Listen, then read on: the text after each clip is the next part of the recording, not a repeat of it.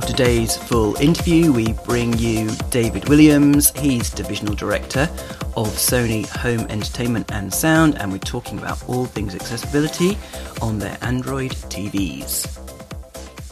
Let's talk about um, accessible television. And we have uh, someone here who knows all about it from Sony's perspective. David uh, Williams is here. David, uh, please introduce yourself to the audience. Yeah, my name's David Williams. Um, I'm a Divisional Director of Sony Home Entertainment and Sound, based in Basingstoke in the UK. I'm part of the European TV design team. It's our first year in TechShare. Um, our guys across the US have been quite active in CSUN. Our Japanese colleagues active in Sight World. It's the first time to come to TechShare. We spent the morning demonstrating the technology of the Android TV or the Bluetooth headphones, and we've got really good feedback. Um, obviously, we work within ecosystems of things like Android, and it's important then to make sure we engage with all the stakeholders to make sure things work seamlessly, which has been the key theme in the last couple of uh, hours and days. It's a very interesting time for television to start becoming uh, of its own in regards to accessibility and coming into its own with this. Uh, let's talk about what Sony has done to make the electronic program guide and all of the functions of the TV accessible. That's right. So within the Android operating system, we have a number of standard accessibility features. Uh, the two features we demonstrate in, in TechShare today and tomorrow. One is Screen Reader, where we can read back the text from either electronic program guide, which is obviously something that's been requested from Ofcom in terms of the, the EPG consultation, um, and also text magnification, which will highlight text in certain areas of screen. The screen reader also works quite well when you go to home. If you're accessing content like Netflix or YouTube, screen reader works very well in those circumstances. So what you've got here is a situation where you can buy a television, uh, Sony television, yeah. and you can bring it home and with some initial sighted assistance, yes, get the screen reader up and running. And then from that point on, you're able to navigate the EPG, the electronic program guide. You can record programs as well if you attach a hard drive. We'll That's correct. Talk about, yep. about that later as well. And um, as well as that, you're able to navigate the settings menus and all of that. So you've got full control. That's correct. You have full control. I think also with this uh, the screen reader feature, there's a, an accessibility shortcut within the Android system. So if you press and hold the mute key for three seconds, you can toggle these features on or off. So if you're in a family environment and somebody needs assistance, others don't, then it's quite easy to, to toggle on or off yep. these features. That's important, isn't it? Yeah. And I mean, this might sound like an obvious one, but it's important to ask. Audio description is also featured in there as well. You can turn that on or off as well. That's correct. Audio description you can turn on or off as a standard feature, shortcut by the audio key. That's correct. Yeah. yeah. I, I, think it's important because uh, people don't always understand how all this works. And someone once asked me the question okay, so I bought one of these TVs uh, with the accessibility all built in, yeah. and I, I plugged in my Skybox, and it wouldn't read anything. Of course, it doesn't work for those devices that are plugged in, does it? It's only on the TV itself. That's correct. So the Skybox will be coming in through HDMI, where you have video content. So this is this is um, screen reading from content which is native within the TV set or an application within the Android environment. Okay. Um, and is this a, across a wide range of TVs? Is it available to buy now? I mean, where are we with this? It's available to buy now. So Sony launched Android from 2015. So Android quite an established platform for us. It tends to sit on the mid to high end range. So we have some low end TVs which uh, which don't support Android, but from the mid mid level to high, they all support the Android operating system together with Google Assistant. So you get Assistant support as well via voice control.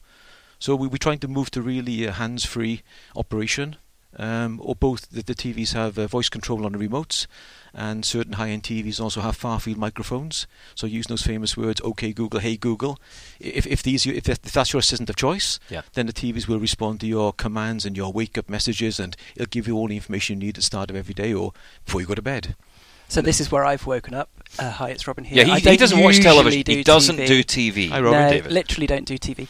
But um, so your job, David, is to sell him a telly today.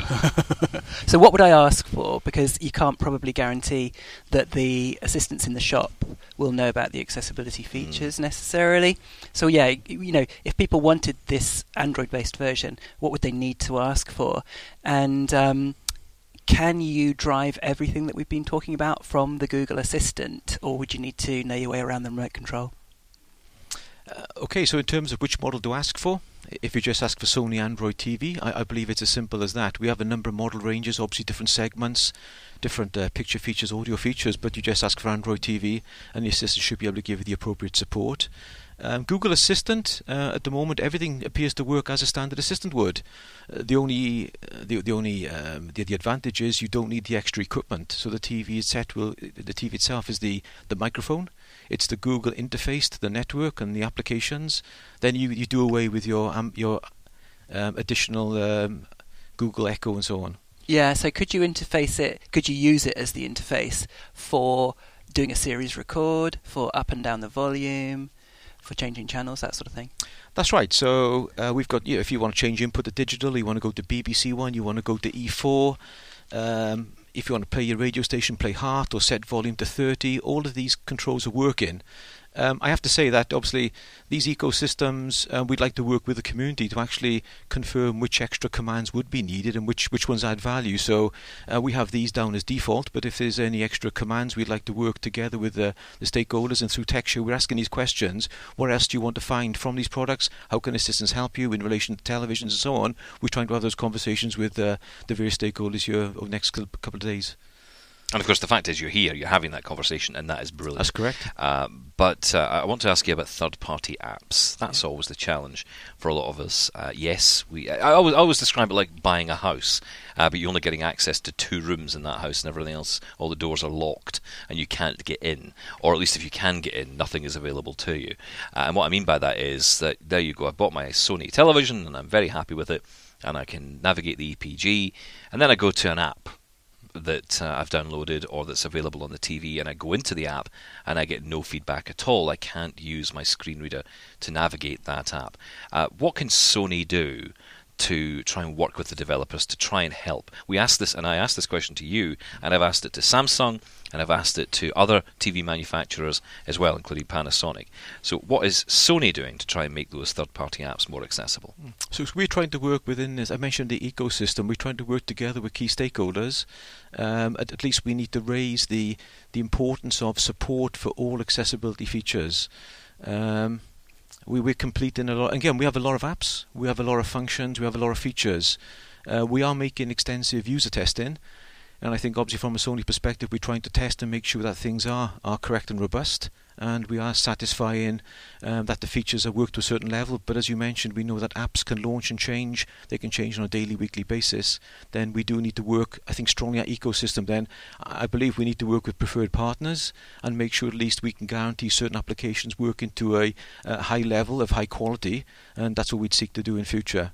So I think again, working with the accessible community, if we highlight the apps where we have a high accessible need, not all apps, uh, but then we'd focus to guarantee quality within those apps.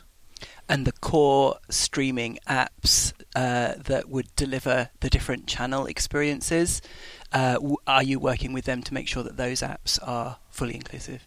The core channel mean things like um, Netflix or yep, and or iPlayer or, or four or My Five or yeah. any of those. Yeah, at the moment, at the moment, the, yeah, the the, net, the Netflix is working well. Um, we, we we still to work with people like uh, BBC and ITV players and those guys. But Netflix is working well. It's embedded within the TV, um, same as YouTube and so on. These are working very well with the screen reader function and text magnification.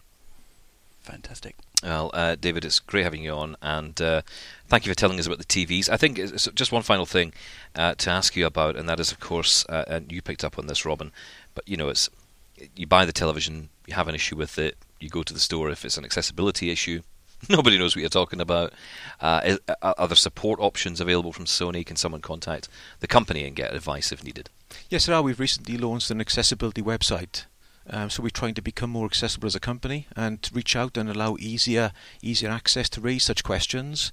Um, so if you go to the web page, if you Google maybe Sony UK or Sony Europe accessibility, it should take the homepage and we've got a, a dedicated email address. Uh, you send an email through to that and we'll definitely be coming back to you with answers. David, thanks so much for coming on. You're welcome. Thank you much.